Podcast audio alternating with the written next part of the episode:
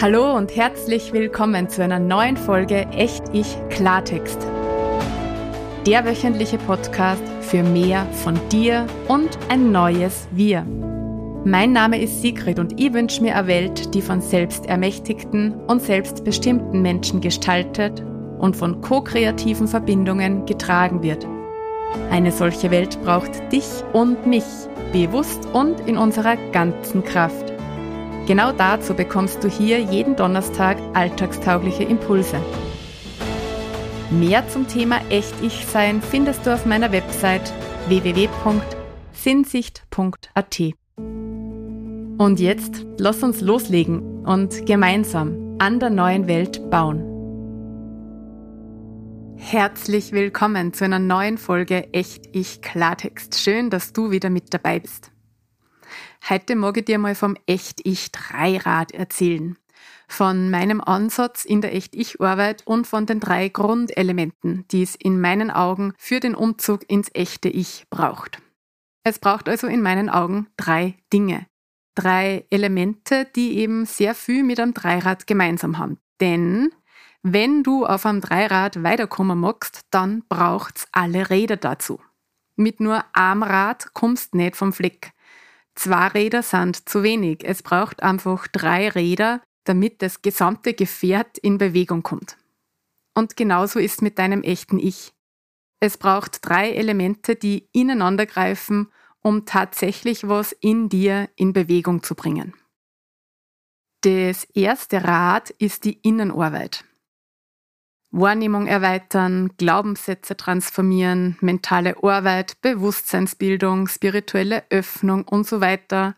All diese Dinge sind dir höchstwahrscheinlich ein Begriff und sie kehren zur Innenarbeit dazu, die ein wesentlicher Bestandteil vom Echt-Ich-Weg ist. Aber Achtung! Bei der Innenarbeit gibt es für mich zwei ganz, ganz wesentliche Punkte zu beachten. Der erste Punkt ist, dass ich in der Echt-Ich-Arbeit ein sehr breites Verständnis von Innenarbeit habe, ein breiteres Verständnis als vielerorts angewendet wird.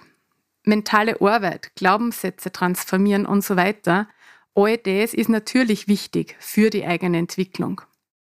Was dabei aber oft vergessen wird, ist, dass es bei der Innenarbeit nicht nur darum geht, so an uns selbst rumzudoktern sondern dass wir uns im Sinne einer transformativen Innenarbeit auch endlich oder endlich wieder damit beschäftigen dürfen, wer und was wir schon sind.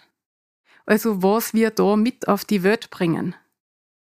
Und dass wir so nach und nach immer, ja, immer intensiver unserer Einzigartigkeit auf die Spur kommen. Und in meinen Augen kommt genau dieser Bereich in vielen Nischen der Persönlichkeitsentwicklung massiv zu kurz, weil da sehr starkes Augenmerk darauf gelegt wird, eben hinderliche Dinge abzugeben und zu löschen oder zu transformieren und zu lösen.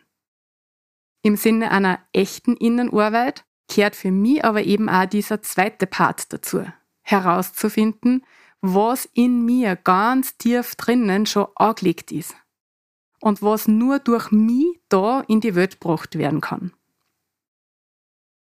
Und der zweite wesentliche Punkt, den es bei der Innenarbeit zu beachten gilt, ist, dass die Innenarbeit zwar ein wesentlicher Bestandteil auf dem Echt-Ich-Weg ist, aber nicht der einzige Bestandteil.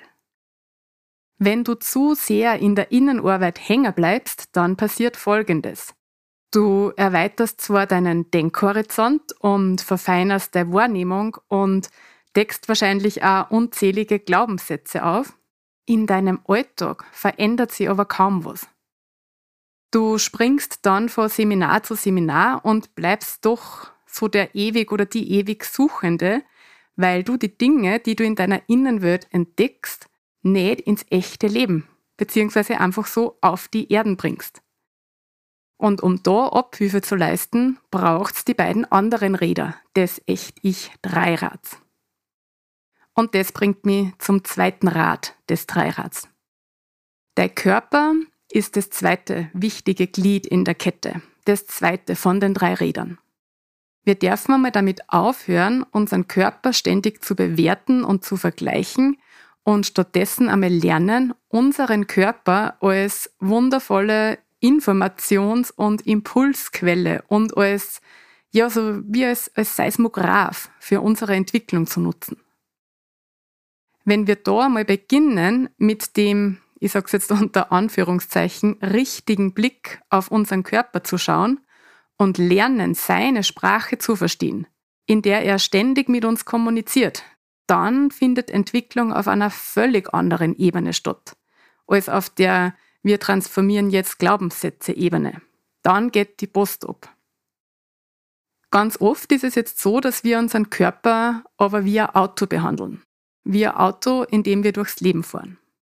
Wichtig ist uns, dass das Auto funktioniert. Also, dass unser Körper funktioniert. Und solange er funktioniert, schenken wir ihm jetzt meistens nicht so die große Aufmerksamkeit, weil er funktioniert ja eh. Aber wehe, wehe, er funktioniert einmal nicht. Dann kümmern wir uns um ihn. Meist aber auch nur so, damit er möglichst schnell wieder gesund und fit wird. Damit wir das, was wir uns für unser Leben in den Kopf gesetzt haben, auch wieder gut und schnell weitermachen können, damit wir eben wieder gut weiterfahren können. Dabei ist unser Körper so viel mehr. Und da rede ich jetzt noch nicht einmal von unseren feinstofflichen Körpern, sondern ganz einfach von unserem physischen Körper. Sobald wir uns erlauben, unseren Körper als Teil unseres echten Ichs zu sehen, können wir auch immer besser erkennen, dass die Signale unseres Körpers an unsere Innenwelt gekoppelt sind. Und wir können auch immer besser erkennen, wie diese Signale unseres Körpers mit unserer Innenwelt verbunden sind. Und dann geht's für mich erst so richtig los mit der Entwicklungsarbeit. Dann darf man nämlich die Erkenntnisse der Innenarbeit mit unserem Körper verbinden und die Signale unseres Körpers dazu deuten und seine Impulse dazu hören und unsere, ja, unsere geistige Arbeit, unsere innere Arbeit in unseren Körper integrieren. Weil das Wissen in deinem Kopf bzw. in deinem Geist alleine, das erzeugt nur keine Veränderung.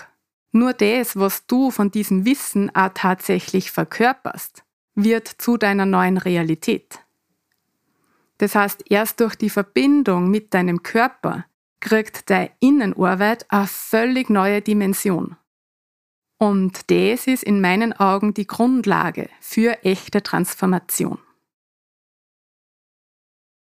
So, jetzt haben wir die Innenarbeit und wir haben den Körper.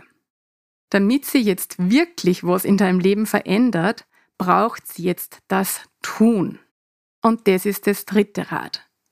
Deine Taten, deine Aktionen, dein aktives Tun.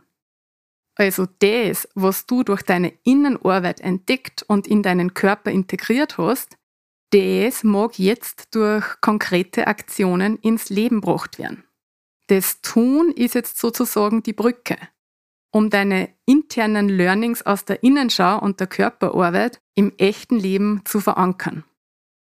Und wenn es jetzt darum geht, dir wirklich Neues anzueignen und Schichten, die um deinen bunten Wesenskern gewickelt sind, abzudrogen, dann braucht es allerdings meist mehr als kleine Taten, als kleine Schritte.